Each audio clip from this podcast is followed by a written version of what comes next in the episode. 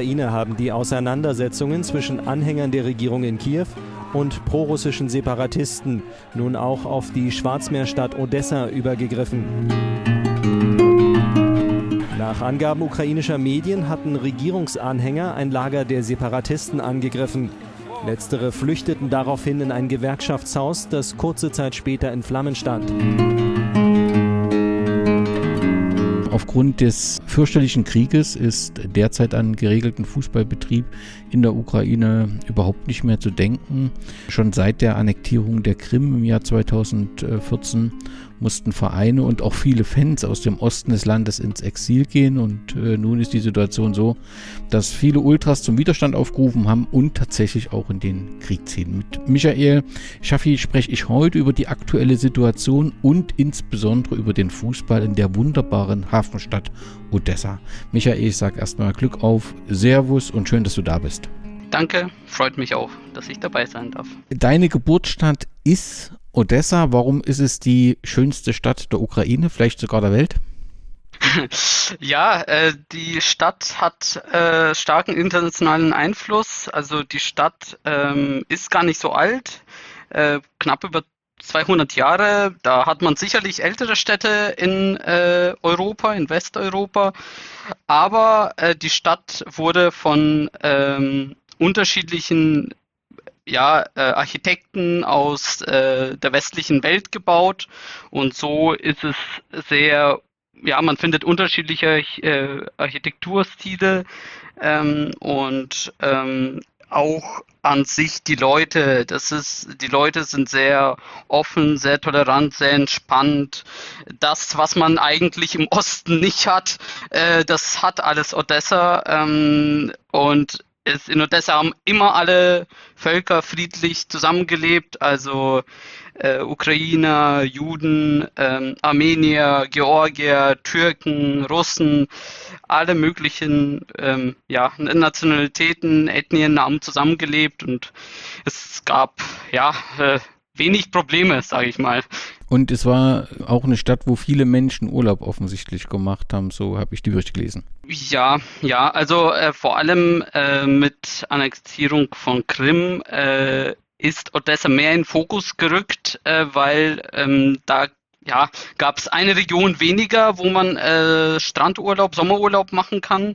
Und da ist Odessa natürlich auch in Fokus gerückt, wobei Odessa natürlich preislich schon zu den teureren Städten der Ukraine gehört. Wie lange hast du in Odessa gelebt und was hast du so an für Erinnerungen an diese Zeit? Ich habe äh, eigentlich nur zehn Jahre in Odessa gelebt, aber das fühlt sich gar nicht so wenig an, weil ich äh, jedes Jahr äh, in den Sommerferien, komplette Sommerferien ähm, in äh, Odessa verbracht habe. Ähm, dann, seitdem ich ein bisschen älter wurde, dann auch äh, natürlich sehr viel, also im Land unterwegs, äh, im, ja, in anderen Städten der Ukraine unterwegs gewesen. Ähm, und ähm, ja, also deswegen habe ich, ich habe Erinnerungen natürlich, äh, aber ich habe auch äh, jetzt äh, ja, frische Erinnerungen als Erwachsener auch, weil ich immer wieder da die Zeit verbracht habe. Und das war auch, also die letzten Jahre, ähm, wenn ich unterwegs bin, da bin ich, da, da ich arbeite, habe ich nur begrenzt Urlaub, da komme ich zwar nach Odessa, verbringe aber lediglich zwei, drei Tage dort und kann nicht mal alle Freunde sehen und bin dann weiter in anderen Städten unterwegs, weil ich möchte ja immer weiter das Land kennenlernen. Ich krieg nicht genug davon und äh, deswegen war ich ja wirklich fast überall von Osten bis Westen. Ähm, ich war auch in Donetsk, ich war auf Krim ähm, vor der Okkupation äh, aber auch im Westen viel unterwegs gewesen, also wirklich äh, quer durchs Land gezogen. Wenn jetzt jemand nach Odessa reist, ist das ein stärkerer russischer Einfluss oder ist das eher ein stärkerer westlicher Einfluss, unter dem die Stadt steht? Äh, je nachdem, was man unter Einfluss versteht. Also ich sag mal, in der Stadt wird schon äh, Russisch gesprochen, was aber nichts bedeuten mag, weil ähm, also ja, es ist schon sehr westlich geprägt. Ähm, ja, es ist schwer zu beantworten, so, weil man könnte das auch missverstehen. Deswegen sage ich mal, es wird Russisch gesprochen hauptsächlich, aber ähm, optisch, äh, kulturell ist es eher westlich geprägt. Dann versuchst du vielleicht nochmal anders, mit, mit welchem Bild von Russland bist du groß geworden? Ja, dass es einen Nachbar im Norden gibt, bei dem es nicht so demokratisch läuft. Also ähm, mein Vater war schon immer, sage ich mal, ähm, ja, für Demokratie, für Menschenrechte, hat nach äh, Westen geschaut und äh, deswegen sah man schon, also äh, auch als er klein war, sah er die ganzen Entwicklungen der Sowjetunion kritisch und äh, in meiner Familie ist es äh, definitiv so, auch in meinem Umfeld. Also ähm, man hat immer ja das Ganze belächelt oder sich lustig gemacht über Sowjetunion und ähm, über über ja die Lebensbedingungen, die damals herrschten und ähm, ja deswegen bei uns in der Familie ist es tatsächlich so, dass man so den Nachbar immer negativ gesehen hat, äh, belächelt hat, äh, obwohl natürlich also auch wir in der Familie Russisch sprechen, aber ja, das zeigt halt, dass Russisch sprechen und äh, für Russland sein oder mit Russland sein, ja, zwei unterschiedliche Paar Schuhe sind. Also. Wir wollen heute über den FK Chernomorets Odessa reden und der Name stammt ganz offensichtlich vom Schwarzen Meer. Odessa ist als Hafenstadt ja Hauptumschlagplatz für Import, Export. Was würde eine Annexion Russlands von Odessa für den Rest der Ukraine bedeuten? Wäre das im Prinzip ja, ist es so ein zentraler Punkt, dass die Versorgung der Ukraine faktisch damit kaum noch möglich wäre? Ich sag mal, ich beantworte die Frage anders. Das wird nicht möglich sein. Also äh, die Ukrainer äh, und auch äh, die Bewohner Odessa sind äh, fest äh, also bereit zu kämpfen und ähm, werden die Stadt nicht aufgeben. Das könnte vielleicht 2014 war noch die, äh, sage ich mal, die Stimmen im Volk wären noch anders, aber aktuell hat es sich extrem gewandt. Also eigentlich was Russland nicht erreichen wollte, haben die erreicht. Also ähm, und äh, klar, also man versucht immer, das Land äh, wirtschaftlich zu treffen. Und in Großraum Odessa gibt es drei Häfen. Alle drei Häfen, also Odessa ist, glaube ich, die letzten Jahre nicht mehr das, nicht der größte äh, Hafen gewesen, äh, sondern die anderen sogar.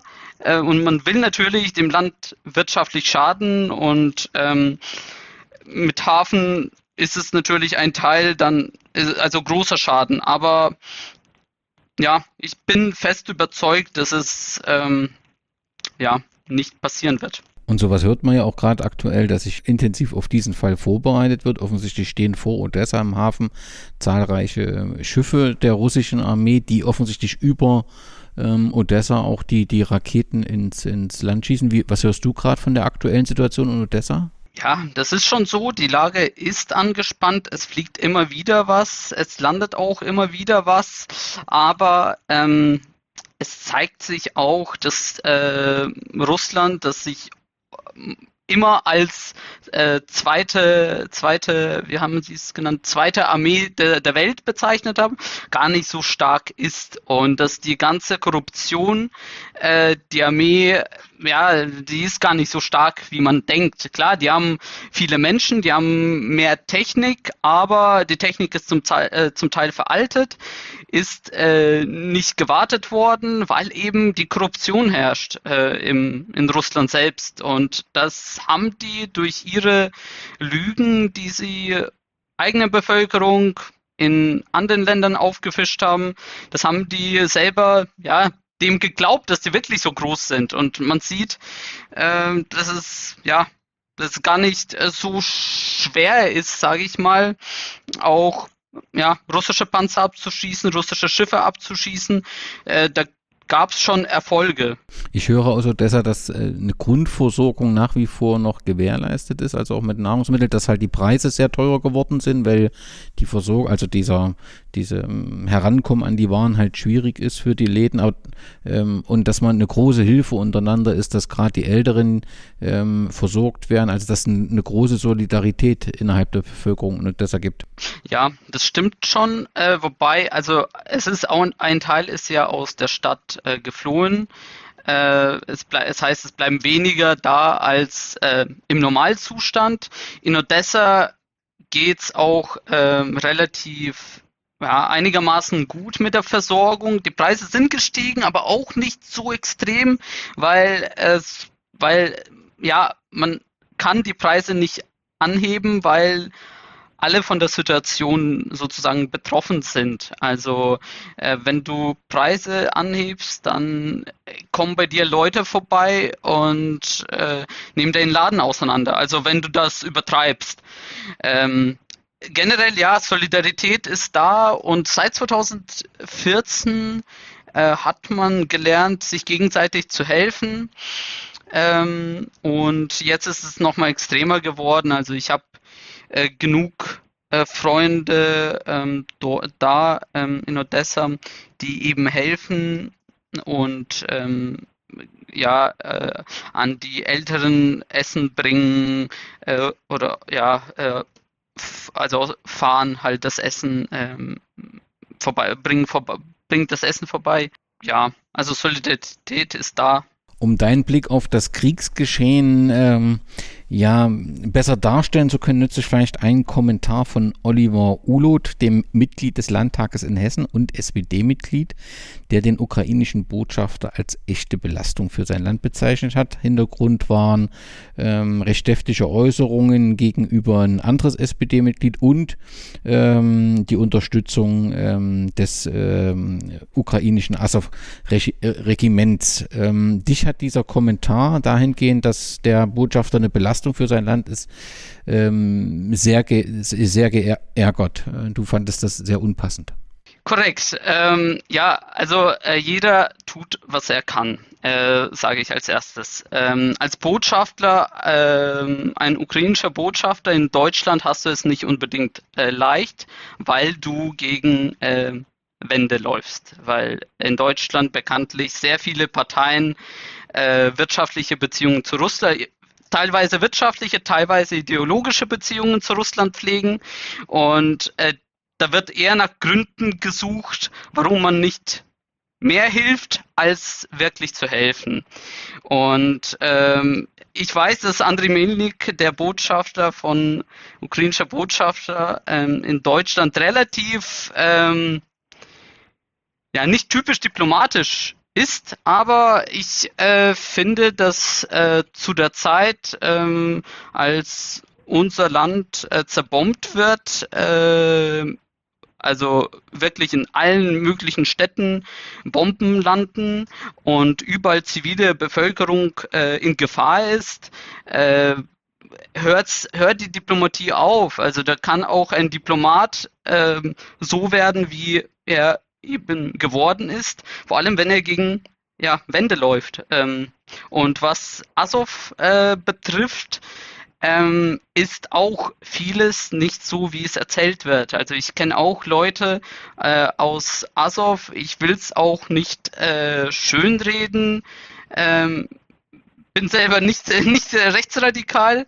Äh, ich muss nur dazu sagen, dass oft vieles übertrieben wird, ähm, falsch dargestellt wird und äh, ja, ich, was ich auch immer gern als äh, Beispiel nehme, äh, wenn, wenn solche Beschuldigungen Richtung Ukraine kommen, ähm, Nazis und so weiter, sage ich, ähm, in Ukraine haben die rechten Parteien bei der letzten Wahl unter drei Prozent erreicht.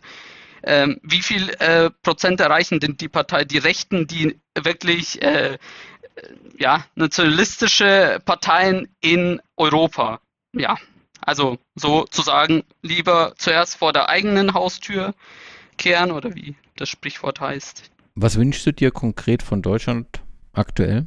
Ich wünsche mir ähm, das, was ähm, die Nachbarländer von Ukraine oder die Länder, die ähm, ja, äh, die bereits stärker helfen, Waffen liefern. Genau dasselbe wünsche ich mir von Deutschland und zwar nicht als, ähm, dass Deutschland als 20. Land Waffen liefert, sondern als erstes Land, weil Deutschland äh, sollte mit einem Beispiel vorangehen. Deutschland äh, ist in der Ukraine, wurde in Ukraine immer als ein äh, als ja, das Hauptland der EU gesehen und ähm, ja, dieses Hauptland der EU verhält es, verhält sich gerade ähm, sehr komisch, sage ich mal so, ähm, weil während Polen Waffen liefert, Litauen Waffen liefert, Estland äh, Waffen liefert, Bulgarien Waffen liefert, äh, sucht äh, die Bundesregierung eher nach Gründen, warum man das nicht tun sollte.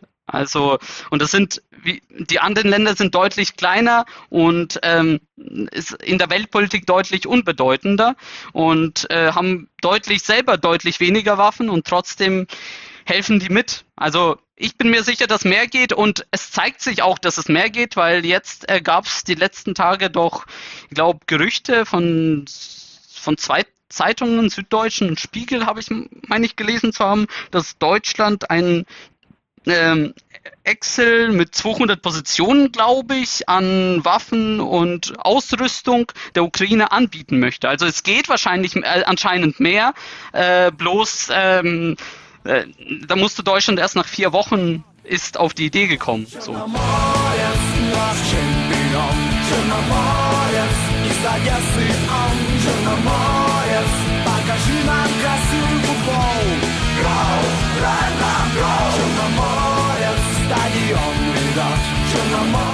Lass uns über den Fußball reden, der ja aktuell ruht. Hast du selbst gespielt? Ich habe selber nie im Verein gespielt.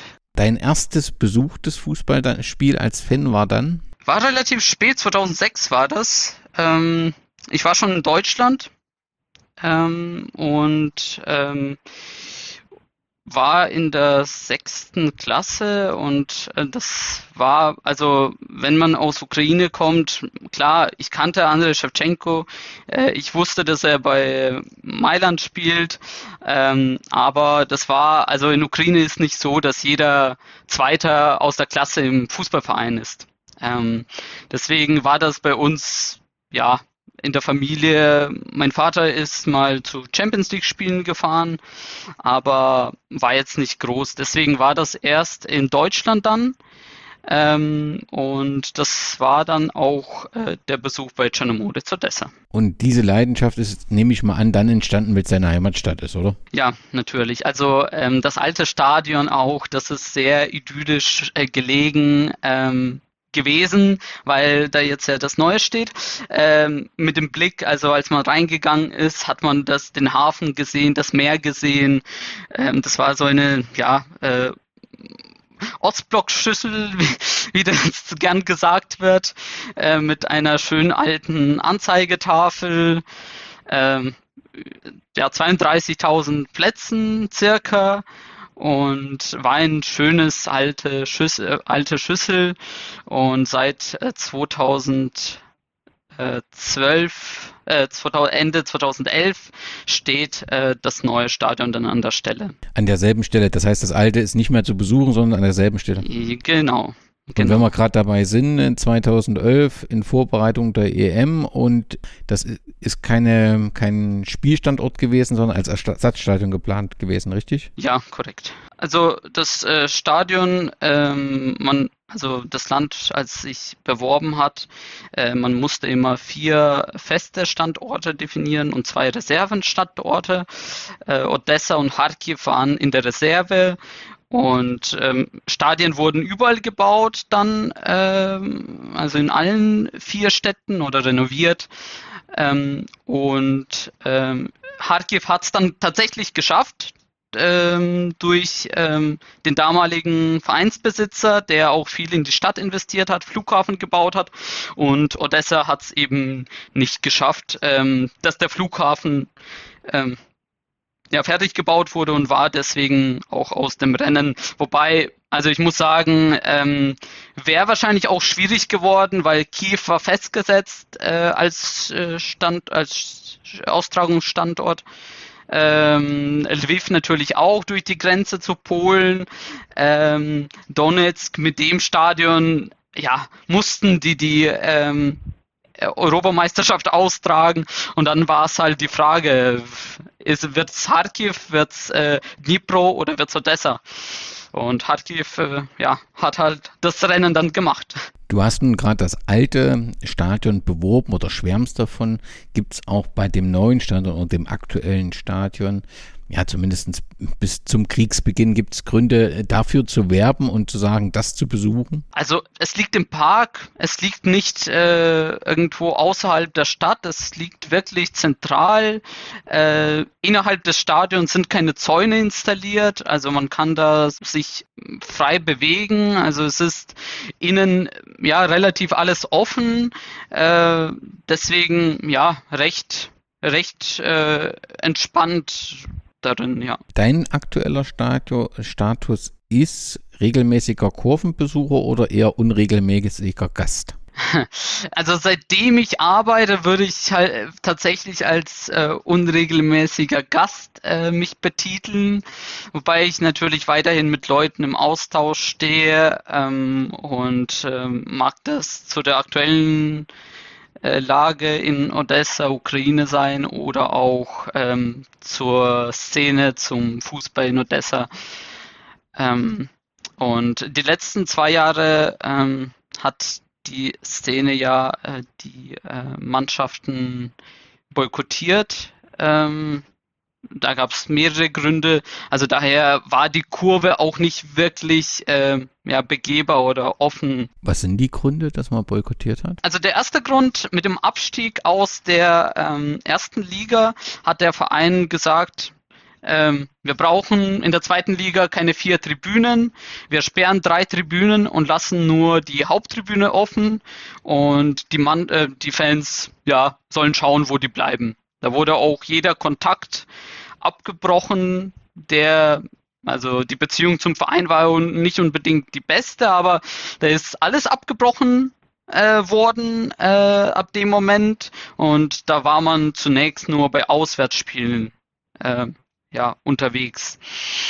Ähm, dann kam also im Jahr 2021, Anfang der Saison, man ist in der vorherigen Saison in die äh, Premierliga, in die erste Liga aufgestiegen äh, und ähm, dann wurde ein äh, Trainer von Dynamo Kiew, ein Trainer der Reserve von Dynamo Kiew wurde übernommen äh, mit mit paar Co-Trainern auch von Dynamo Kiew und äh, das war noch nicht alles, denn es kamen auch noch eine Menge, also Dutzend Spieler äh, von Dynamo Kiew äh, zu uns und ähm, das ist in etwa so ähm, wie wenn ähm, ja äh, Dortmund ähm, einen Schalke-Trainer holt und dann noch ja, Dutzend äh, Spieler von Schalke ausgeliehen bekommt.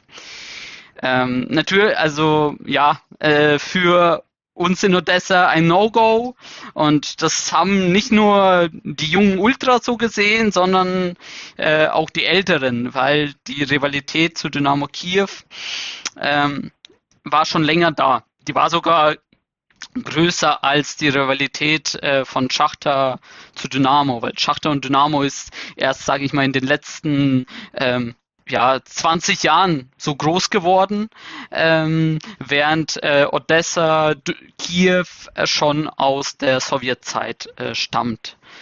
Ähm, und das war, da war natürlich niemand äh, froh äh, drum und ähm, das waren auch alles, äh, das waren nicht nur Dynamo, nicht bloß Dynamo-Spieler, das waren auch junge Spieler, die noch nie auf dem Niveau gespielt haben.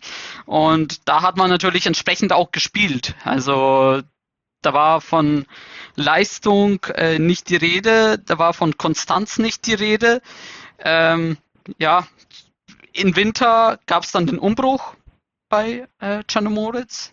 Man hat einen Trainer geholt und es hat alles danach ausgeschaut, dass wieder alles besser wird. Dann lass uns nochmal den Blick zurückwagen äh, zu der Zeit, die du angesprochen hast, nämlich die Zeit der Sowjetunion. Ich weiß, du bist dort noch nicht aktiv im Stadion gewesen, aber vielleicht das ein oder andere kennst du ja trotzdem. Ah, also die sowjetische Liga, wenn man dort die Gesamttabelle ähm, zusammenfasst, dann steht dort ähm, Spartak Moskau auf dem ersten Platz, also die ewige Tabelle sozusagen der sowjetischen Liga vor dem Zusammenbruch. Äh, auf dem zweiten Platz und damit bestes Team der Ukraine ist Dynamo Kiew. Als, als nächstes hat man dann Schachtor Donetsk, die dort auf dem achten Platz liegen und schon auf dem dritten, äh, auf dem 13. Platz, also das drittbeste Team aus der Ukraine ist Chernomorets Odessa. Also das heißt, ähm, die dritte Kraft äh, im Bereich der Ukraine zur Sowjetzeiten. Was ist dir aus dieser Zeit vor dem politischen Umbruch äh, bekannt? Was für Erfolge hat man gefeiert? Also ich muss hier noch was hinzufügen, dass Dynamo Kiew äh, zwar auf dem zweiten Platz liegt, aber an Meistertiteln mehr als Spartak hat. Also ähm, äh, freut mich persönlich zwar nicht, aber äh, so ist es, das äh, möchte ich hinzufügen. Ähm, also äh, Czernomoritz war schon immer, ähm, ich sag mal, im Mittelfeld der Sowjet sowjetischen Liga gewesen, ähm, war auch mal abgestiegen, also es ist nicht so, dass man immer erste Liga gespielt hat, aber man war relativ konstant, man hat äh, auch, man, es war äh, dieser Underdog, der die großen Mannschaften schlägt, gern mal die Top-Teams schlägt, also und ähm, das war auch so, warum auch die Rivalität zu Dynamo Kiew entstanden ist. Ähm, dass Dynamo gern, sobald ein Spieler innerhalb der Ukraine gut wurde, also innerhalb der ukrainischen sowjetischen Republik, äh, gut wurde, hat Dynamo Kiew den zu sich geholt. Egal, ob man den gebraucht hat oder nicht. Zur Sicherheit, man hat ihn zu sich geholt, man hatte die Macht. Äh, und äh, so sind auch sehr viele Spieler, sehr viele talentierte Spieler äh, von Odessa nach Kiew gekommen. Und das ist das, was, ja, worauf die Rivalität beruht, sage ich mal. Äh, man hatte auch beim äh, dem als sich Ukraine unabhängig erklärt hat, ähm, hab, haben auch, also mit meinem Bruder habe ich gesprochen und er hat gemeint, ja, ich habe mir gedacht, äh, Odessa wird also vielleicht nicht immer äh, Meister, aber zumindest im oberen, äh, ja, in, unter den oberen Top fünf Teams mitspielen. Ähm, aber ja, tatsächlich war es nicht so. Äh, tatsächlich durften wir diese äh, Momente weniger erleben. Aber es bleibt ja trotzdem zur Zeit äh, vor dem Zusammenbruch ein, ich glaube, ein dritter Platz war die beste Platzierung. Ein dritter Platz immerhin in der sowjetischen Liga, 74. Und ganz zum Schluss, zum Finale, gab es den ersten Titel im sowjetischen Ligapokal durch einen 2 zu 0 Sieg gegen Dnepr, Dnepropetrovsk. Und ein Spiel habe ich noch gefunden, da weiß ich nicht, ob irgendwas bekannt ist im UEFA-Pokal. In der Saison 85, 86 gab es Kontakt mit Deutschland. Man hat in der ersten Runde Werder Bremen aus dem äh, UEFA-Pokal geworfen. Ist irgendwas bekannt von den Spielen? Ja, also äh, es war sehr äh, schöne Zeit für den Fußball in Odessa. Ähm, Im Anschluss kam man noch auf Real Madrid und äh, nach dem 0 zu 0 in Odessa hat man noch das knapp ist man ausgeschieden mit 2 zu 1. Äh, das waren schon sehr äh, erfolgreiche äh, Jahre ähm, für Czernomoritz gewesen. Damals war natürlich ähm, extrem viel los im Stadion. Also ähm, da sind, also die Tickets gab es nicht im Verkauf, weil alle waren schon ausverkauft. Trotzdem sind die Leute über Zäune geklettert, äh, saßen auf Bäumen und wollten das Spiel sehen, ähm, weil ja gegen so namhafte Mannschaften hat man zuvor nicht gespielt. Irgendwann war noch mal gegen Lazio, äh, noch früher, aber ja, das waren schon erfol große Erfolge.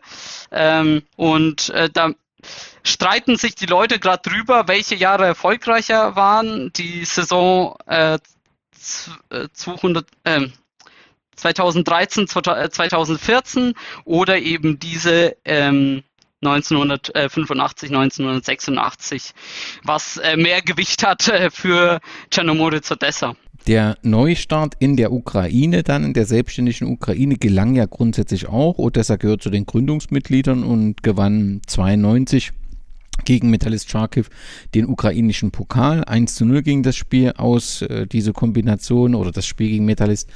Der Gegner, Metallist Charkiw, spielt dann auch in der weiteren Geschichte dann immer mal noch eine, eine Rolle. In dem Fall war es sehr erfolgreich. Das heißt, der Auftakt äh, gelang ja. Wie ging es dann äh, nach dem Zusammenbruch in der, ähm, also nach dem Zusammenbruch der Sowjetunion in der Ukraine, wie ging es dann weiter für Odessa? Also es ist vieles äh, in ähm, Ukraine, im ukrainischen Fußball, ähm, bei ukrainischen Vereinen von dem Geldgeber abhängig, äh, von dem Sponsor abhängig, auf was er Bock hat, äh, wie viel er investieren will. Und ähm, die größten Erfolge von Czernomoritz in der unabhängigen Ukraine äh, sind zwei Pokalsiege, einmal Pokalfinale, jetzt relativ dann äh, ja, 2013 meine ich. Ähm, und äh, natürlich dann die Europa League Teilnahme und dass man sogar aus der Gruppenphase weitergekommen ist. Ähm, und der Besitzer von Czernomoritz war äh, nicht unbedingt der Großzügige.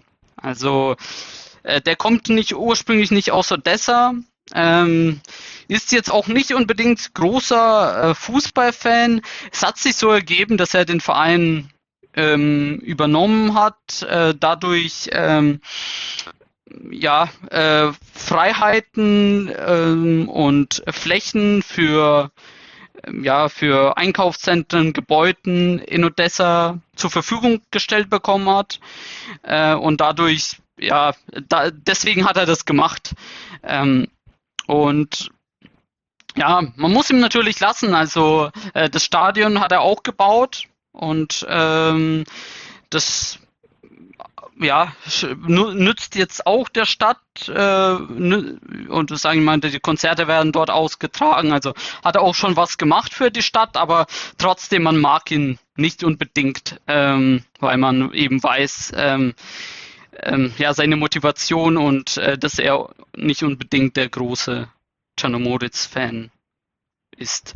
Ähm, Anfang des Jahres äh, sollten neue Besitzer kommen oder sind gekommen, wobei der Verkauf vom Verein von alten Besitzer zu neuen noch nicht stattgefunden hat, sollte im Sommer stattfinden. Ähm, ja. Ähm, und aktuell steht alles in den Sternen, genau die sportlichen Größen, also in der unabhängigen Ukraine oder die fußballerischen Größen ähm, waren Dynamo Kiew oder sind Dynamo Kiew das der erfolgreichste Verein mit 16 Meistertiteln. Und dahinter kommt dann aber gleich Schachter Donetsk. Was hat dazu beigetragen, dass ja also im Prinzip äh, begann ja, der Sport in der, oder Fußball in der Ukraine mit einem Überraschungsmeister, nämlich ähm, dem Verein von der die, äh, Krim ähm, äh, Simferopol, der einmal eine Meisterschaft gewonnen hat, und zwar die erste, und dann war Kiew regelmäßig Meister und später Donetsk. Ähm, was hat Donetsk plötzlich so stark gemacht? Ja, auch in diesem Fall, ähm, wie ich sagte, es ist der Vereinsbesitzer. Also Rinat Achmetov ähm, hat den Verein 1996 übernommen, äh, nachdem der Vorbesitzer in, ich meine, in der Loge eines Stadions durch eine Explosion umgekommen ist. Ähm, hat er den Verein übernommen und ähm, hat angefangen, ja, Geld reinzupumpen, zu investieren, äh, ausländische Spieler geholt, ausländische Trainer geholt und hat äh, versucht äh, und hat es auch letztendlich geschafft, einen Verein äh, nach ähm, äh, ja, nach einem westeuropäischen Vorbild, äh, einem modernen Vorbild, also schon Modern Football, ähm, aber hat ihn doch geschafft aufzubauen. Also ähm, das Merchandise war auf dem Niveau wie bei Top-Vereinen in Westeuropa. Ähm, das Stadion war, das neue Stadion Donbass Arena war auch auf dem Niveau. Also man hat ihm angemerkt, dass er dem, der Fußball äh, nicht am Arsch vorbeigeht, dass er wirklich ähm, ja, Geld investieren will und äh, seine Stadt, äh, seinen Verein groß machen will. Ähm, natürlich, also für die Ultras hatte das natürlich auch Folgen, denn ähm, bei solchen Vereinen, äh, die so ja, künstliches Publikum und so sich so, naja, wie soll ich sagen, so wie ja, denen sind auch lieber keine kritischen Fans, sondern eher Konsumenten lieber. Und äh, ja, dementsprechend war das auch in Donetsk so. Aber ja, sportlich muss man ihm lassen. Der, der Verein hat was erreicht. Wie entwickelten sich die Kurven in der Ukraine? Also die Kurven ähm, in den 90ern war das noch alles sehr, sehr oldschool. Also ähm, englisch, also britisch orientiert, also was Klamotten angeht, was Fahnen angeht, Union Jacks und so weiter. Ähm, Anfang 2000 oder ja so 2005, 6 wurde das am wurde dann ein bisschen bunter. Also man hatte auch Choreos gemacht, man hatte auch äh, nicht nur Fähnchen-Choreos gemacht, sondern auch äh, riesige ähm, Bilder gemalt und äh, sich gegenseitig pro provokante Bilder gemalt. Also da ging schon mehr. Äh, Dynamo war natürlich äh, die Nummer eins äh, stets, äh, bedingt durch die Erfolge ähm, bedingt auch dadurch, dass es äh, das Dynamo die meisten Fans hatte. Ähm, Kiew die größte Stadt, die Erfolge und im Land verstreut waren auch überall Dynamo-Fans. Also ähm, deswegen klar die Nummer eins gewesen. Äh, dann, also Rangliste würde ich jetzt nicht aufstellen, aber in Dnipro war eine gute Szene, bei Karpate, bei äh, Czarnomoritz, äh, bei Schachter. Ähm, überall hat sich, ähm, ist was entstanden und ähm, da gab es ja immer wieder Aufeinandertreffen äh, von Szenen. Also es ist schon rund gegangen. Ende der 90er, Anfang äh, 2000 bis 2013 letztendlich, als wegen dem Maidan ähm, der, äh, das Friedensabkommen unter den Szenen beschlossen wurde. Das haben wir sofort als Thema. Lass uns ganz kurz noch äh, die Frage beantworten oder lass, bitte beantworte noch die Frage, wie gab es denn auch Fanfreundschaften ähm, zwischen Verein und Kurven zu Russland? Ja, gab es. Äh, also Kontakte gab es äh, bei vielen Szenen. Ähm, so offiziell, also was äh, relativ bekannt ist, äh, ist äh, von Czernomoritz die Freundschaften zu den Moskauer Vereinen, äh, insbesondere Spartak, ähm, liegt, hängt damit zusammen, dass ähm, Odessa eben aus dieser Rivalität zu Dynamo Kiew ähm, ja, mit Spartak einen ja, Verbündeten in Moskau hatte und damit hängt es zusammen.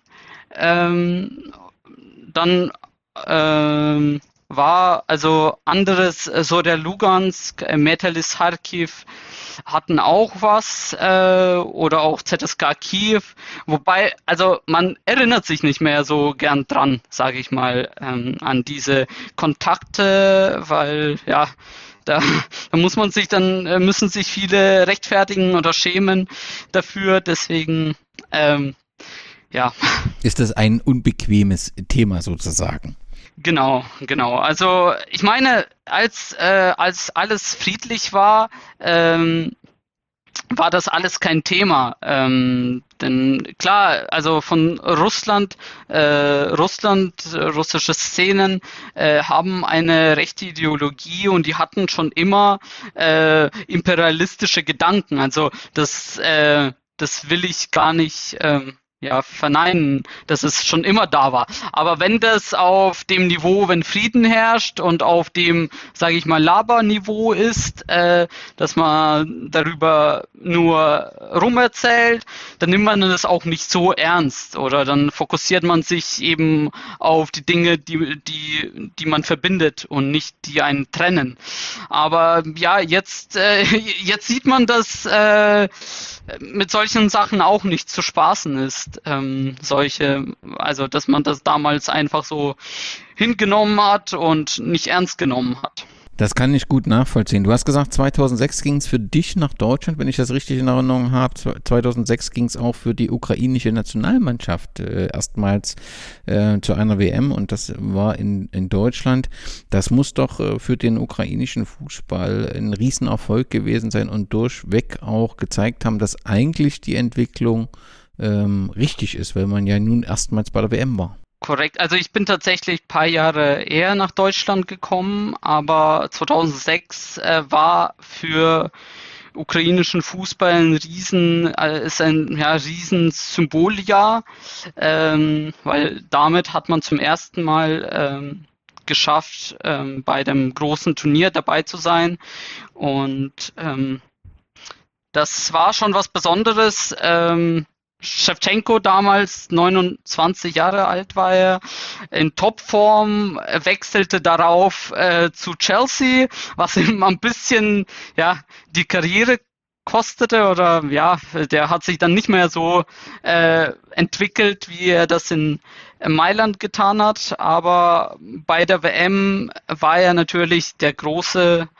äh, Star, der große Held. Ähm, man ist bis zum Viertelfinale gekommen, teilweise ein bisschen glücklich, aber ja, ähm, es ist trotzdem ein Erfolg, Viertelfinale bei der ersten Teilnahme. Du hast schon angesprochen, die Reisen nach Europa durch Odessa. Das letzte Mal 2014-15 im UEFA Cup, da war es die dritte Quali Runde gegen Split, wo es äh, rausfiel. Hast du mal so eine, ähm, ein Europacup-Spiel miterlebt selbst?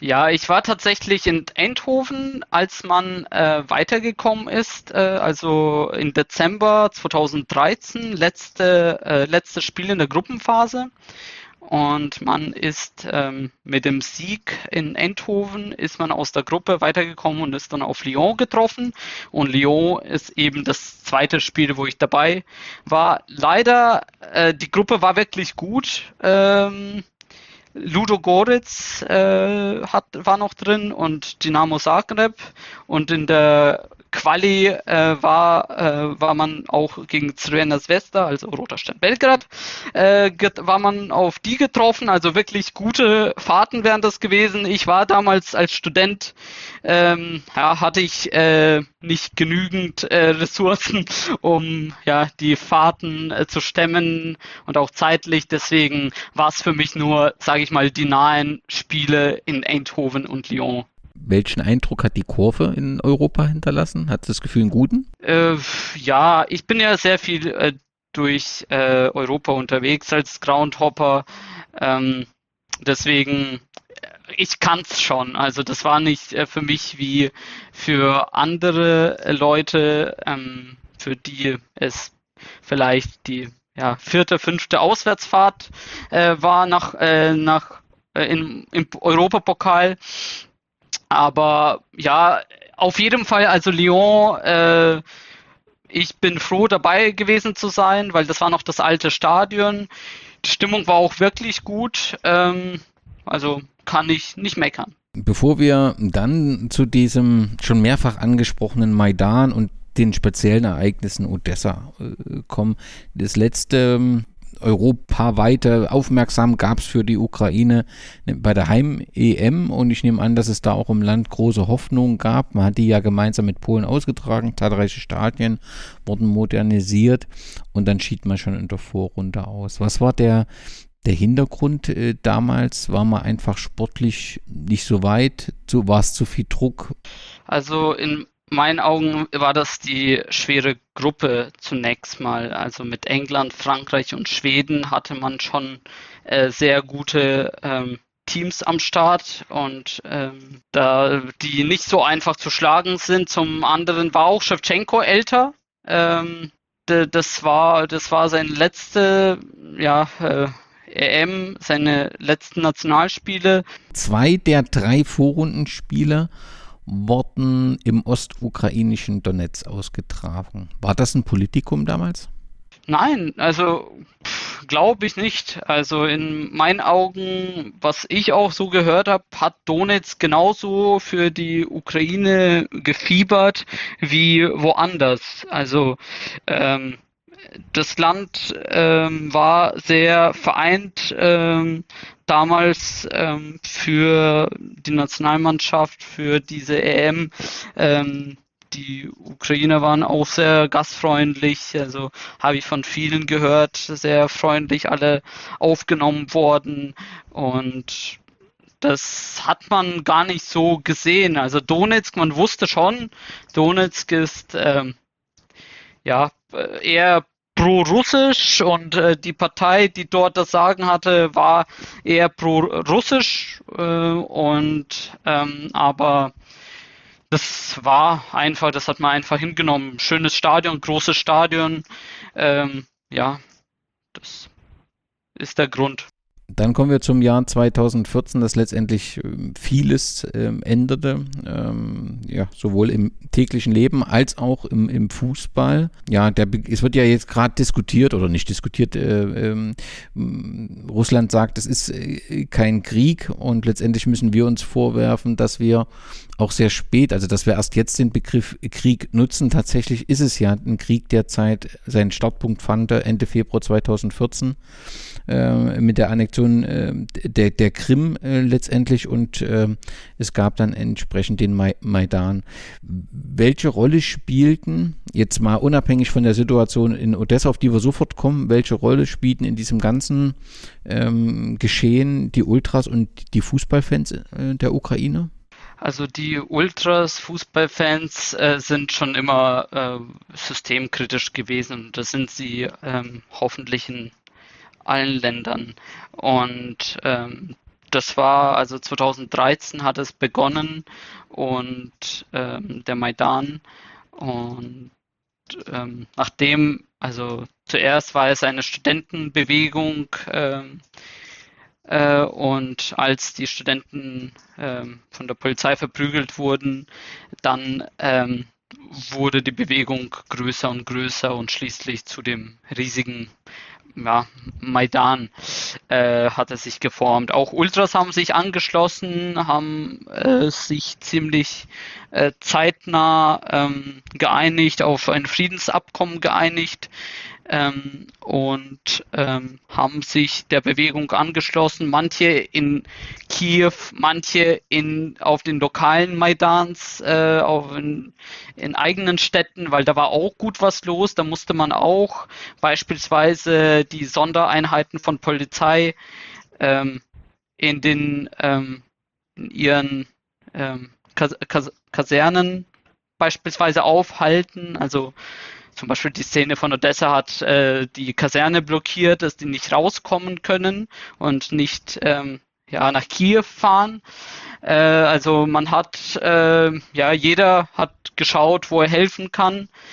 Ähm, und äh, was äh, anschließender Krieg, der in Donbass ausgebrochen ist, da haben sich natürlich auch die Fans äh, durch ihre patriotische Haltung, äh, durch die ähm, ja, diese ähm, Nationaltreue und äh, haben die sich auch den Krieg äh, angeschlossen, um äh, gegen die Invasion zu kämpfen. Und ich nehme an, dass das die, die Ultras und die Fankurven, ja, die sonst ja vor 2014 bzw. 2013 sich äh, ja gegenüberstanden auf Feldern, in Kurven, wie auch immer, dass das tatsächlich die Kurven zusammengeschweißt hat, diese Situation. Und es gab ja dann ganz offensichtlich auch in, in Abkommen, dass man dann sagt, in der Zeit danach ähm, kämpft man gemeinsam für die Ukraine, aber nicht mehr gegeneinander. Das heißt, ähm, das hat, du hast es vorhin schon mal gesagt, dass Russland eigentlich das Gegenteil erreicht. Ähm, in dem Konflikt ist ja, sind die Kurven, die Menschen in der Ukraine zusammengewachsen, kann man, äh, zusammen, ja, näher zusammengerückt, kann man das so sagen? Ja, und auch nicht nur in den Kurven, also im ganzen Land, in allen äh, Branchen, in äh, man weiß, äh, man hat einen gemeinsamen Feind, der äh, Ukraine auslöschen möchte und ähm, da spielen äh, die vorherigen Probleme keine Rolle mehr, beziehungsweise verlieren an Ernsthaftigkeit. Ähm, das schweißt alle zusammen. Eine besondere Situation gab es in Odessa, die bis heute im Prinzip nicht restlos aufgeklärt ist. Und äh, wir, wir, reden von ähm, mittlerweile, glaube ich, 48 Menschen, die dabei ähm, gestorben sind. Aber der Ausgangspunkt ist eben auch ein Fußballspiel von Chernomets Odessa gegen Metallist Charkiw. Kannst du uns diesen Tag oder die Geschehnisse erläutern, die dort passiert sind? Also ich war tatsächlich paar Tage davor noch in Odessa gewesen ähm, und bin ein paar Tage davor hm, wieder zurück nach Deutschland gereist. Ähm, die Fans haben sich gern vor großen Spielen im Zentrum von Odessa versammelt, um dann zum Stadion zu marschieren.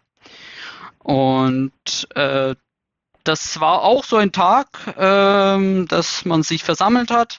Ähm, die pro-ukrainischen, sage ich mal, Demonstranten, die paar Wochen davor oder die ganze Zeit äh, schon, ähm, sage ich mal, ähm, aktiv waren, auf Demos waren, äh, die haben sich auch äh, dem Marsch anschließen wollen, äh, haben sich auch zusammengetan, auf dem Platz äh, im Zentrum getroffen und äh, dann ähm, ging es schon los. Äh, und zwar, es kamen Angreifer mit Waffen, ähm, also ja auch äh, mit Ausrüstung, sage ich mal, mit Schutz. Also die waren schon da, um zu kämpfen. Äh, und ähm, Waffen auch nicht nur Steine oder Messer, sondern auch, äh, auch Pistolen äh, kamen zu dem Treffpunkt und haben diese Demo, diesen anstehenden Marsch, friedlichen Marsch, muss man dazu sagen, weil es war, das Ziel war das Spiel, das war für Einheit der Ukraine äh, zu, ja, zu demonstrieren, zu marschieren. Ähm, waren auch Frauen dabei, Kinder dabei. Äh, alles sollte friedlich laufen, wurde dann angegriffen. Da sind auch die ersten Schüsse gefallen. Da gab es auch äh, an der Stelle die ersten Toten.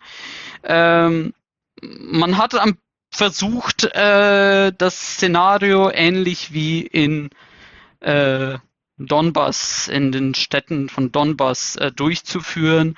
Das heißt, durch ähm, ja, äh, Angst äh, und äh, wenn Leute auf dich mit Waffen laufen und Steine nach dir werfen, dass dann alle auseinanderrennen und ja, sich einschließen und ähm, äh, die pro-russischen äh, ja, ja äh, An Angreifer dann äh, die Stadt übernehmen sozusagen. Äh, ja, die äh, Leute, die sich versammelt haben, die pro-ukrainischen, die haben sich dann gestellt den Angreifern ähm, und ähm, es kam ja zu einer riesigen Schlacht äh, sage ich mal, in der Innenstadt. Äh, und äh, die Polizei, die ging nicht mal dazwischen. Die hat sich, die stand auf der Seite, die hat nicht groß was gemacht, die stand auf der Seite von den Angreifern äh, und passierte nichts. Also die haben ja äh, die Leute machen lassen. Ähm, es ist dann so, es hat dann ein paar Stunden gedauert mit dem Hin und Her ähm, und irgendwann waren die eingekesselt, die prorussischen Angreifer.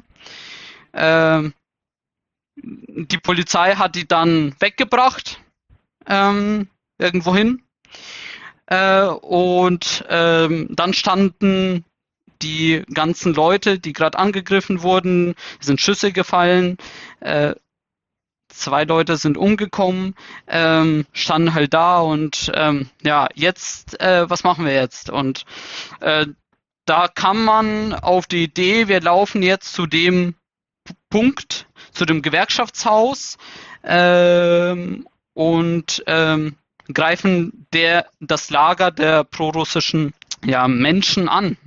Ach, das Gewerkschaftshaus war das die Zentrale oder dort hat man sich gesammelt, die prorussischen Kräfte? Um das Gewerkschaftshaus rum, da war ein Lager, da waren Zelte stationiert, schon die letzten Wochen, also nicht plötzlich, da waren, da waren die fest, da haben die gekocht, da haben teilweise Leute gewohnt in Zelten, äh, da hingen russische Fahnen, ähm, ja, nicht viel war es, äh, war dort los, aber es war es waren, es war ein Haufen Leute da. Und man ist natürlich auf die, die Idee gekommen, die greifen, jetzt machen wir die alle für alle mal dann äh, weg. So, ähm, als man zum Gewerkschaftshaus gekommen ist, also dafür, darüber gibt es viele Videos und ich kenne auch Leute, die vor Ort waren, haben sich die Leute alle in das Haus gestürzt. Also die äh, prorussischen äh, Menschen äh, waren im, haben sich eingesperrt in dem Haus und haben angefangen von oben nach unten. Gibt es auch Videos, also vom Dach äh, des äh, Hauses, Molotow-Cocktails nach unten zu werfen. Und ähm, ja, letztendlich ist es ist dort ein ist dort ein Brand entstanden. Äh, wie du sagtest, es ist bislang nicht geklärt, aber es ist innen ein Brand entstanden und ähm, da sind ja über 40 Menschen ums Leben gekommen letztendlich. Ja, und das ist ja offensichtlich immer noch äh, Thema. Also, ähm, äh, dass die Aufklärung dort sehr schwierig ist, hat das was im Wesentlichen mit der Untätigkeit der Polizei zu tun, dass man das auch nicht weiter analysieren möchte? Ja, es, also die Polizeiführung hat sich zwar geändert, komplett. Also die Polizisten, die damals war, an der Macht waren, teilweise sind die nach äh, Transnistrien abgehauen, äh, teilweise nach Russland. Ähm, also alles, alles klar, woher, woher die Finanzierung kam, woher die Befehle kamen. Ähm, und ähm, das ist zum einen, also das sehe ich nicht so unbedingt, dass die Polizei das nicht möchte. Äh, ich sehe das einfach in dem ganzen Chaos, in dem Systemchaos, dass das äh, System in der Ukraine nicht so geordnet ist. Ähm, wie in Deutschland, dass äh, vor allem damals Chaos herrschte ähm, bei der Polizei. Inzwischen hat es sich gebessert, aber damals alles relativ chaotisch und deswegen ja, lief es so, wie es lief und ähm, ist es nicht geklärt, genau was genau passiert ist. Ähm, man muss aber auch sagen, dass die Polizei am nächsten Tag haben die weitere, die, die freigelassen wurden, die, die äh, sich äh, ja, äh, irgendwie von den Geschehnissen am 2. Mai von dem Ort entfernt haben, äh, als die, die Ukraine, ukrainischen Demonstranten angegriffen waren. Die haben versucht, äh, Polizeistationen anzugreifen und äh, zu dem Zeitpunkt war es natürlich schon in Donetsk passiert und die wollten zu den Waffe, Waffenkammern gelangen und äh, Polizei, also bestimmte Leute bei der Polizei haben pünktlich wirklich ich glaube sogar zeitgleich mit der Demo draußen haben die die Waffen über einen Ausgang rausgebracht und äh, als die Demonstranten dann diese in Anführungszeichen äh, prorussischen Demonstranten in das Polizeirevier, in das Stadtrevier, also Hauptrevier der Polizei äh, in der Stadt eingedrungen war, war alles leer. Also hat die Polizei auch am nächsten Tag äh, die Stadt äh, gerettet, weil mit dem 2. Mai war es noch nicht getan. Weil wie gesagt, es gab einen diesen Versuch, äh, die Polizeistation zu übernehmen und die an die Waffen zu gelangen und das hat nicht geklappt, auch eben durch die gewisse Leute bei der Polizei. Ja, diese Unruhen hatten ja direkten Einfluss dann auf den, den Fußball in der Ukraine. Vielleicht äh, drei Beispiele. Also das erste ist ja dieser, dieser Verein von der Krim, ich spreche ihn bestimmt falsch aus, Tavria Simferopol, letztendlich der erste ukrainische Meister und einer von drei, also neben Donetsk und äh, äh Kiew, die den Meistertitel äh, erlangt haben, die konnten dann letztendlich nicht mehr in der Ukraine spielen. Dann hieß es, es sollen, glaube ich, ein eigener Wettbewerb auf der Krim gemacht werden. Wie ging es mit diesem Verein weiter? Der ist ja dann mal kurz verschwunden. Also Tavria Simferopol ähm, hat dann ähm versucht, äh, in Cherson Oblast weiterzuspielen. Das ist die Oblast, die direkt an Krim angrenzt, die gerade stark äh, belagert ist und äh, teilweise die Städte okkupiert sind. Ähm, dort haben die versucht weiterzuspielen. Ähm, ist natürlich schwierig, ähm, weil du hast nicht mehr die Fans da. Ähm, du musst komplett äh, von, ja, von Null beginnen. Du hast keine Infrastruktur. Man hat aber den Verein, also der hat schon einen gewissen symbolischen Wert. Erster Meister von Ukraine, äh, manch, äh, Verein von der Krim. Ähm, deswegen hat man ihn versucht weiterzuerhalten. Äh, und äh, der war jetzt äh, die letzten Jahre immer in der dritten Liga. Jetzt vor wenigen Tagen äh, kam die Nachricht, dass der Verein jetzt aufgelöst wird. Ähm, hoffen wir mal, dass es nur eine kleine Phase sein wird und dass der Verein wieder spielen wird und am besten natürlich in der eigenen Stadt in Simferopol. Ein weiteres, ähm, ein weiteres Ergebnis dieser Unruhen war, dass die, die Liga von 16 auf 14 Teilnehmer reduziert wurde und dass äh, vier Clubs äh, aus der Ostukraine in Exil gehen musste. Also Lugansk, glaube ich, und ähm, äh, Donetsk. Wo spielte Donetsk zuletzt? Also die letzten, ich meine, äh, eineinhalb Jahre sind es schon, äh, haben die in Kiew gespielt. Äh, aber zunächst war man komplett ans andere Ende der Ukraine. Ist man ausgewandert, umgezogen nach Lviv. Nach vielen Jahren dort ist man dann nach äh, Kharkiv und ähm, letztendlich jetzt nach Kiew. Ähm, ja, die letzten eineinhalb Jahre hat man das Olympiastadion zusammen mit Dynamo Kiew geteilt. Aber auch eine schwierige Situation ist oder eine unmögliche für Fans und so weiter. Sicherlich, also ich kenne dadurch, dass Chernomoditz eine Fanfreundschaft hat zu äh, Schachter hat, ha, habe ich sehr viele ähm, Freunde aus der Szene und ähm, die haben sich wild über das ganze Land verteilt. Also von Lviv bis Dnipro, bis nach Odessa, bis Kiew, äh, ist alles dabei und ähm, die mussten das Leben neu anfangen. Und das ist auch ein bisschen anders als in Deutschland. In Deutschland sagst du, ja, jetzt habe ich mal Lust, ziehe ich mal nach Hamburg, miete mir eine Wohnung. In Ukraine ziehen die Leute generell nicht so oft um. Also das ist nicht so, wie man, die meisten leben schon jahrelang in der eigenen Stadt. Höchstens man zieht in die nächst größere Stadt, also wenn man aus der äh, Oblast, äh, aus der Region von Odessa kommt, dass man sagt, ich ziehe nach Odessa. Aber dass man sagt, dass man wild durcheinander wegzieht, umzieht, es ist nicht so wie in Deutschland und das ist äh, natürlich sehr schwierig für die Leute gewesen. Aber die, die ich kenne, haben sich gut, ähm, ja, haben sich zurechtgefunden, haben ihr Leben aufgebaut. Äh, die sind, musst dir auch vorstellen, die sind damals im Alter von 18, 20 äh, weggezogen und äh, wirklich ohne Eltern das Leben neu in der eigenen, in der anderen Stadt aufgebaut.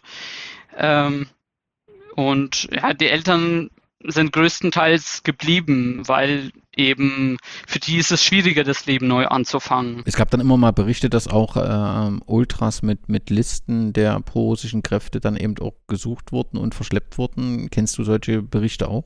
Ja, tatsächlich äh, ist es wahr, man also die Leute von Schachter denken, das ist der Verein, also jemand aus dem Verein, äh, Sicherheitskraft aus dem Verein, der hatte die ganzen Listen, hat die weitergegeben, da waren Fotos, da waren Adressen gestanden und da wurden auch ein paar Leute so abgeholt dann.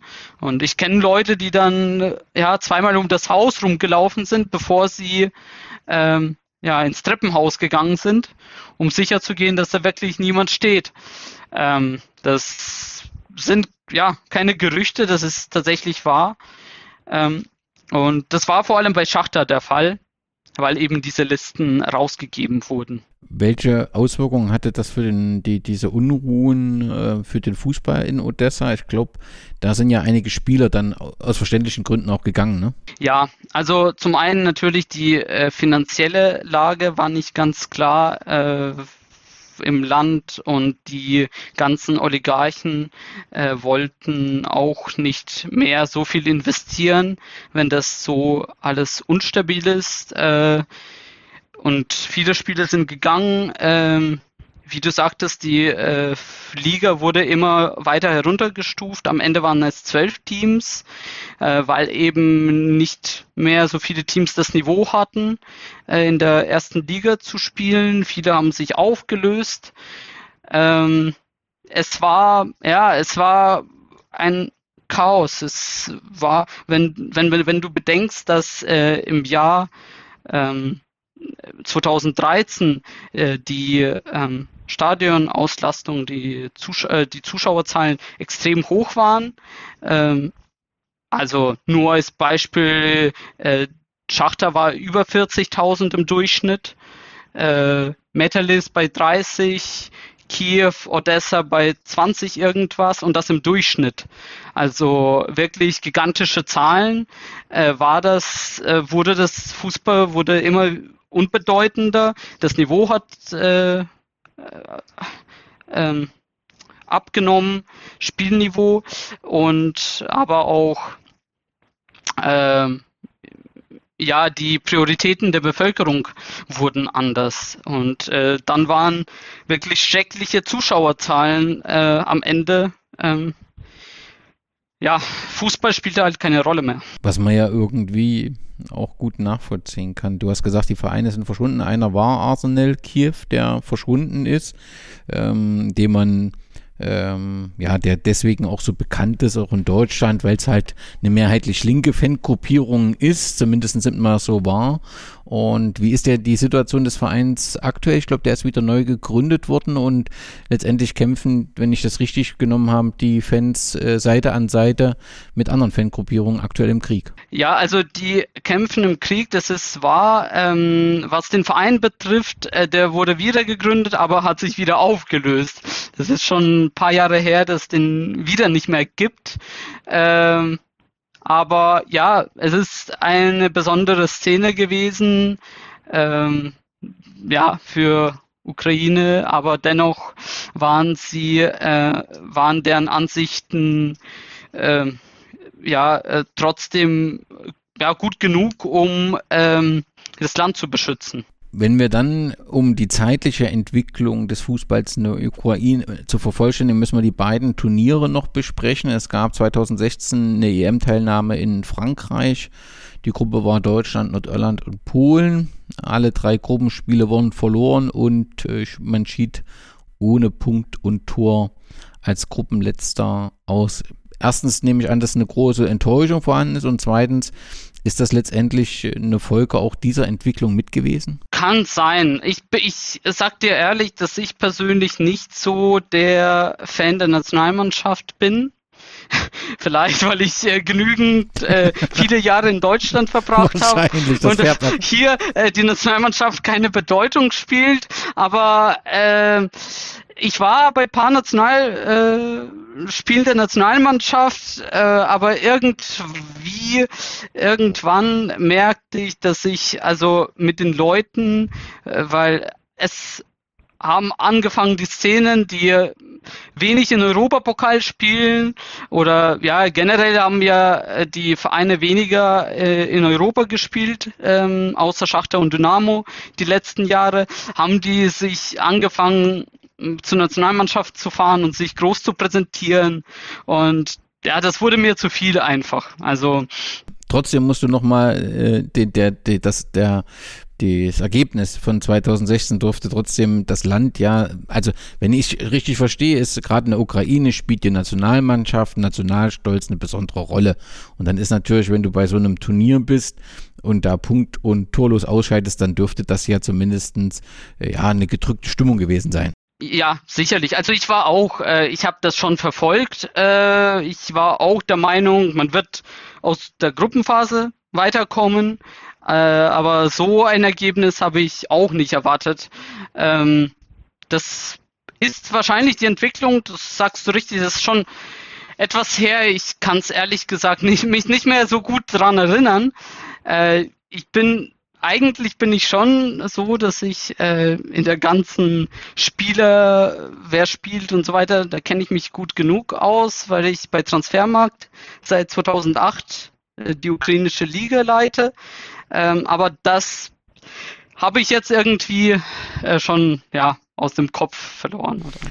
Das kann ich schon nachvollziehen. Ich muss dich trotzdem dann gleich nochmal auf 2021 ansprechen. Es ist etwas näher. Da gab es ein, den Einzug ins Viertelfinale. Ähm, also Gruppendritte war man, ähm, konnte gegen Schweden gewinnen und Viertelfinale schied man dann gegen England aus. Das Fazit dieser Europameisterschaft dürfte eigentlich ein anderes gewesen sein. Ja, definitiv. Man hatte auch Shevchenko wieder. Ähm ja, gefeiert, äh, wieder das äh, Feiern angefangen, sage ich mal. Äh, da wurde er wieder zum Nationalheld, äh, sage ich mal. Ähm, das hat natürlich alle zusammengeschweißt. Also das hat man, die EM hat man in Ukraine definitiv verfolgt und ja, und dann zur aktuellen Situation. Wie hat dich die Nachricht vom ja, direkten Beginn des Kriegsgeschehens erreicht? Äh, bin aufgewacht äh, an dem Donnerstag, guck wie immer sonst auf mein Handy als erstes äh, und da steht eine Nachricht um, von 5 Uhr ähm, von einem Freund in Odessa. Von, äh, von Explosionen bin ich noch nie aufgewacht. Und das war für mich so, okay. Und dann ging es gleich los, Nachrichten. Und ähm, ja, dann war, äh, konnte ich mich an dem Tag und folgenden Tagen äh, wenig konzentrieren und das war die ganze Zeit gucken, die ganze Zeit ähm, telefonieren, äh, chatten. Ähm, ja, man hat also ich persönlich und ich denke, jeder hat dann Leute angeschrieben, mit denen man jahrelang keinen Kontakt hatte, ob alles okay ist und so weiter, ähm, wie man helfen kann, ähm, ob sie weg wollen, also ja, die üblichen Fragen, äh, ja, inzwischen übliche Fragen. Ähm, und so verbrachte ich die nächsten Tagen dann in dem Stress. Hast du damit gerechnet, dass diese Situation passiert oder war das für dich nicht vorstellbar? Ich glaube, dass man einfach äh, immer das Beste ho hofft. Und ähm, deswegen äh, hat man das verdrängt. Also vor allem, wenn man Bezug zum äh, Land hat, wenn man Verwandte, Freunde dort hat, dann verdrängt man sowas. Also ähm, wenn man aber jetzt rückwirkend äh, schaut, äh, was an äh, Meldungen äh, rauskam, dass die Geheimdienste denken, dass die Invasion stattfindet. Das kommt ja nicht von ungefähr, also von, das wird ja nicht erfunden von Zeitungen, also vor allem von äh, wichtigen Zeitungen, also ähm, bedeutenden Zeitungen. Ähm, deswegen war, war das schon abzusehen, aber man, ja, man hat das verdrängt. Du hast das Thema Hilfe angesprochen. Ähm, da höre ich ganz unterschiedliche Meldungen. Auf der einen Seite wird von großen ehrenamtlichen Engagement rund um diejenigen, die nach Deutschland flüchten, ähm, gesprochen. Und äh, Nadja hatte das ja auch im, im vorherigen Podcast sehr positiv äh, beschrieben. Ähm, ich höre dann aber auch teilweise, dass äh, viele erschrocken sind, was Deutsche so spenden. Also dann lese ich dann eben, dass viele Ukrainer sagen, also wir haben Sachen zum Anziehen, wir brauchen nicht ausgetragene alte Sachen. Das hilft uns überhaupt nicht. Das ist kein sinnvolles Spenden und das erschließt sich auch irgendwann. Wie, wie, wie, wie kann man denn, wie, wie kann man denn äh, wirklich helfen? Also ist die, diese Geldspende bei den Hilfsorganisationen, die dann eben vor Ort auch entsprechend das Geld anwenden können, ist das letztendlich das Richtige? Äh, tatsächlich ist es äh, so, dass äh, manche ja dubiose Vorstellungen haben, was den äh, was den Leuten helfen kann. Beziehungsweise das macht man vielleicht dann mehr für sich selbst, diese alte Sachen entsorgen und ich habe was Gutes getan. Ich habe, äh, weil ich auch selber ähm, helfe und beim Einpacken helfe, ähm, habe ich auch schon äh, stinkende mit äh, Haaren äh, ja, mit ha voller, voller Haare Decken gesehen, von, also Haare von Hunden, Decken gesehen, die so ungewaschen abgegeben wurden.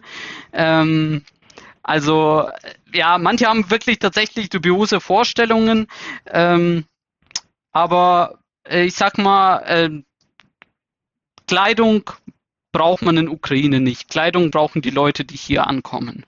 Also das ist als erstes wichtige Message. Keine Kleidung äh, zur Grenze fahren braucht niemand. Also ähm, in Ukraine trägt man zum Teil bessere äh, Kleidung als in Deutschland, weil darauf mehr geachtet wird als in Deutschland jetzt zum Beispiel.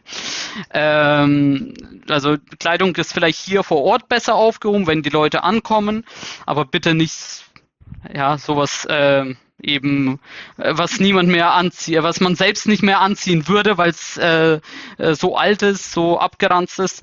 Ähm, was ähm, ja, die Sachspenden betrifft, ähm, also in fast jeder deutschen Stadt gibt es einen ukrainischen Verein ähm, oder Ukraine-Gruppe Ukraine. Ähm, die, das findet man auch schnell auf Facebook oder bei Google und die sammeln. Die schreiben auch, was die sammeln und ähm, man kann den Weg gehen, dass man über die lokale Gruppen an die ja an die lokalen Gruppen sich orientiert. Ähm, äh, falls man Geld spenden möchte, gibt es auch aktuell sehr viele Möglichkeiten. Diese lokalen Vereine haben auch Konten mit Sachspenden, dass die Sachspendenquittungen ausstellen, äh, Spendenquittungen ausstellen. Äh, es gibt aber auch Organisationen äh, in Ukraine. Also das Angebot äh, ist groß. Äh, da verliert man sich schnell tatsächlich. Ähm, es gibt auch die äh, ukrainische Armee hat auch eine eigene Seite eingerichtet, ähm, wo man spenden kann, auch also relativ unkompliziert. Ähm, also die Möglichkeiten sind da. Ähm, ich habe auch bei meinem Arbeitgeber ähm, eine Spendesammlung organisiert und da ist auch eine beachtliche Summe zusammengekommen. Ähm, die wir auch über meinen, ja, über den Verein hier ähm, in Franken dann in Sachspenden umwandeln und äh, dann die, ähm, die Sachen dann ähm, zur Grenze transportieren. Und das, das ist alles schon wirklich gut organisiert. Da müssen auch die Spenden nicht groß in der Schlange stehen, denn äh, man wird dann eskortiert äh, als äh, wenn man humanitäre Hilfe anmeldet. Und äh, das ähm, wandert relativ unkompliziert, ohne Staus, dann ins äh, Land. Nun hat das Kriegsgeschehen eben auch direkten Einfluss, nicht nur, dass der Fußball ähm, ja, gestoppt oder die Saison unterbrochen wird, sondern wir haben auch eben Sportler, die den Angriffen äh, zum Opfer fallen. Da gehören auch zwei Fußballer ähm, dazu, die ähm, aktuell berichtet wird. Weißt du, wie die Situation auch der Stadien, also wenn man die, die Bilder aus ähm, Charkiw sieht, aus Kiew, kann man sich kaum vorstellen, dass die Stadien noch stehen. Weißt du da etwas? Also die Frage, die selbst wenn, äh, wenn wie wir hoffen, so das Kriegsgeschehen so schnell wie möglich äh, endet, ist doch auf lange Sicht der, der normaler Fußballbetrieb ja kaum denkbar, oder? Ähm, also von Stadien her ist, äh, wovon man sicher weiß, ist das Stadion in Tschernigiv, äh, das äh, sehr stark zerstört wurde. Äh, man hört aber auch von anderen Stadien, wobei ich keine Bilder gesehen habe ähm, davon. Also man findet keine Bilder. Was, was man auch gelernt hat ähm, bei dem Krieg, ähm, die Artillerie ähm, das warnt die ukrainische Armee, nie sofort die Bilder posten, zum Beispiel. Weil die Artillerie, die gucken tatsächlich ähm, auch in sozialen Medien, was haben die denn getroffen? Haben die gut getroffen oder sollen die das korrigieren? Und wenn man solche Videos, Fotos äh, aus der sehr aktuelle postet, dann hilft man äh, ja, dem Feind äh, das Feuer zu korrigieren und dann das richtige Ziel zu treffen. Äh, deswegen sind äh, Bilder werden nicht gleich, also man versucht nicht die Bilder gleich zu posten, sondern erst nach, ähm, wenn es sicher ist, äh, dass da nichts mehr treffen kann. Ähm, ich habe noch von anderen Städten gehört, ähm, wie gesagt, aber nichts gesehen. Ähm, Fakt ist, dass die Stadien, die äh, in Bau waren, das sind drei ähm, Stadien der äh, Erst-, äh, Zweitligisten. Ähm, und ähm, dass die jetzt wahrscheinlich nicht fertig gebaut werden, weil äh, wenn der Krieg zu Ende ist, äh, wird man andere Prioritäten haben, um das Land aufzubauen, nicht die Stadien in erster Linie. Es gibt ein weiteres äh, Thema rund um die Situation Fußball und Krieg, das ist Anatoli Timotschuk, der als Co-Trainer bei hm, St. Petersburg arbeitet und sich nicht zum Krieg geäußert hat. Und der Verband hat ihm äh, die Le Trainerlizenz äh, entzogen und verboten, auf Lebenszeit in der Ukraine Fußball zu spielen. Für dich eine nachvollziehbare und richtige Entscheidung? Ja, definitiv ist es die richtige Entscheidung, ähm, wer in so einem Zustand, also wenn das Land in so einem Zustand ist, sich nicht positionieren kann, ähm, dem ist nicht mehr zu helfen. Ähm, tatsächlich, also selbst Leute, denen man das äh, eher nicht äh, eher zugetraut hat, dass sie sich nicht positionieren, dass sie sich auf äh, äh russische Seite ja stellen. Ähm, selbst die sind ähm, jetzt äh, ganz klar pro-ukrainisch. Also ein Beispiel, wenn du Zenit ansprichst, ist der Jaroslav Rakitski, der auch ähm, schon einige Jahre bei Zenit gespielt hat, äh, sicherlich gutes Geld da verdient hat, bei der Nationalmannschaft spielen, als er noch berufen wurde, also vor der Zeit bei Zenit, hat er nie die Hymne gesungen, hat sich immer abwertend gegenüber ukrainischen Bräuchen äh, geäußert und der ist als erster recht schnell recht schnell ist er dann, hat er seinen Vertrag aufgelöst. Ich meine, ist gerade in der Türkei ähm, Zumindest trainiert er mit. Ich weiß nicht, ob er schon unterschrieben hat. Wir nehmen diesen Podcast am Tag auf, wo der FIFA-Kongress in Doha stattgefunden hat und zumindest zahlreiche äh, Medienvertreter und Fans hofften, dass der nach den russischen Teams, die suspendiert wurden, der russische Verband suspendiert wird. Das ist natürlich nicht erfolgt und der FIFA-Präsident wird wie folgt äh, zitiert, schreckliche Ereignisse in der Ukraine, aber es gibt andere schreckliche Kriege woanders auf der Welt, die wir nicht vergessen dürfen. Wenn du so eine Relativierung hörst, Glaubst du an die, die Kraft der Fußballgemeinschaft äh, Russland als Aggressor auch äh, äh, wirksam im Prinzip auszuschließen oder hast du da überhaupt keine Hoffnung an die FIFA und damit letztendlich die internationale Fußballgemeinschaft? Also FIFA war schon immer äh, dieses ähm, ja, wir sind unpolitisch, Fußball ist unpolitisch. Also das ist nichts Neues, äh, dass die Menschenrechtsverletzungen missachten, dass ähm, FIFA andere Prioritäten hat. Wiederum hat man auch über UEFA gedacht und UEFA hat jetzt äh, ja äh, anders reagiert, auch zum teilweise teilweise überraschend. Äh, für mich, das fand ich.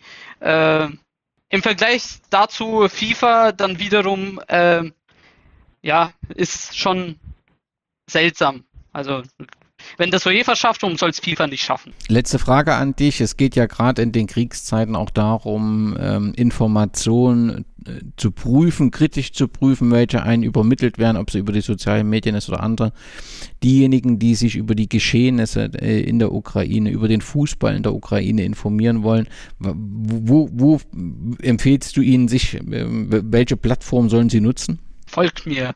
Nee, äh, also äh, prinzipiell, ähm, ich äh, habe versucht, in Facebook äh, die Seite ukrainischer Fußball aufzubauen, wobei ich die letzten ja, Wochen wenig Zeit dafür habe, äh, weniger einen Kopf dafür habe. Äh, prinzipiell, es gibt wenig englischsprachige Seiten, glaube ich. Also ich ich habe nie danach gesucht, äh, weil ich eben auf Ukrainisch lese äh, brauche ich das nicht. Ähm, aktuell selbst die ukrainischen äh, Seiten, die über Fußball normal schreiben, also so, ich sag mal, das Kicker von Ukraine oder Sportbild von Ukraine, äh, selbst die berichten aktuell auch vom Krieg. Also teilweise mit Fußballbezug, teilweise aber auch komplett losgelöst. Ähm, ja, ich ich sehe es schwierig, also was man da, was ich da empfehlen kann, weil ich vor allem als Muttersprachler lese ich Ukrainisches und ähm, da gibt's ja, unterschiedliche Telegram-Kanäle. Telegram ist relativ beliebt in der Ukraine, seitdem äh, VK, ähm, also russisches soziales Netzwerk, vor mehreren Jahren verboten wurde, wird viel über Telegram kommuniziert und da gibt's äh, natürlich auch ähm, Kanäle, äh, denen man ja, vertrauen kann. Ganz offensichtlich gibt es eine Facebook-Seite, die heißt Wie die Reflex zum ukrainischen Fußball der ist ukrainischer Fußball. Und dann bleibt mir, Michael, nur ganz, ganz herzlichen Dank zu sagen, dass du uns ein, ja, mit nach Odessa genommen hast und den Fußball in der Ukraine vorgestellt hast und dir dir viel Kraft zu wünschen und uns allen ähm, die Hoffnung, dass ähm, wir den Krieg so schnell wie möglich beenden können und endlich in Europa wieder Frieden haben und dass das Land alle Unterstützung bekommt, äh, diese Schäden wieder aufzubauen und äh, zu heilen. Danke dir. Hoffen wir das Beste.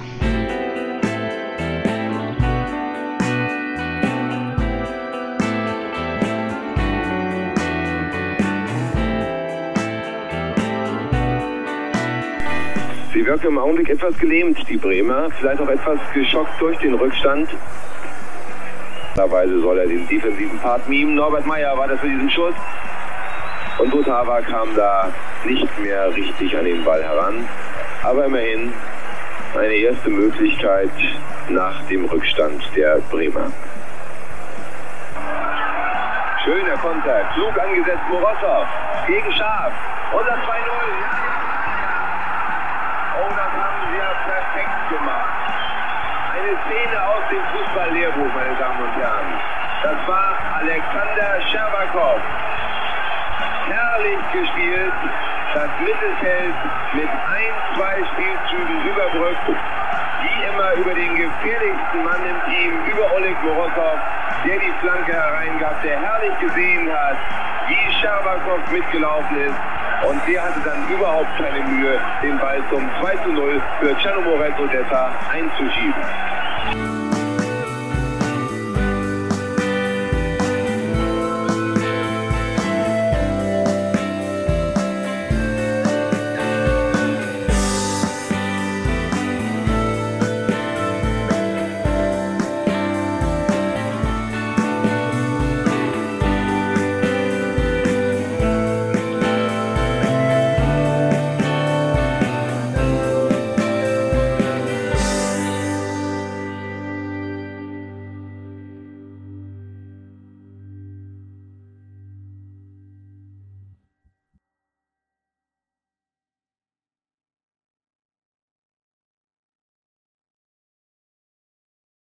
Wie baut man eine harmonische Beziehung zu seinem Hund auf? Puh, gar nicht so leicht. Und deshalb frage ich nach, wie es anderen Hundeeltern gelingt, beziehungsweise wie die daran arbeiten.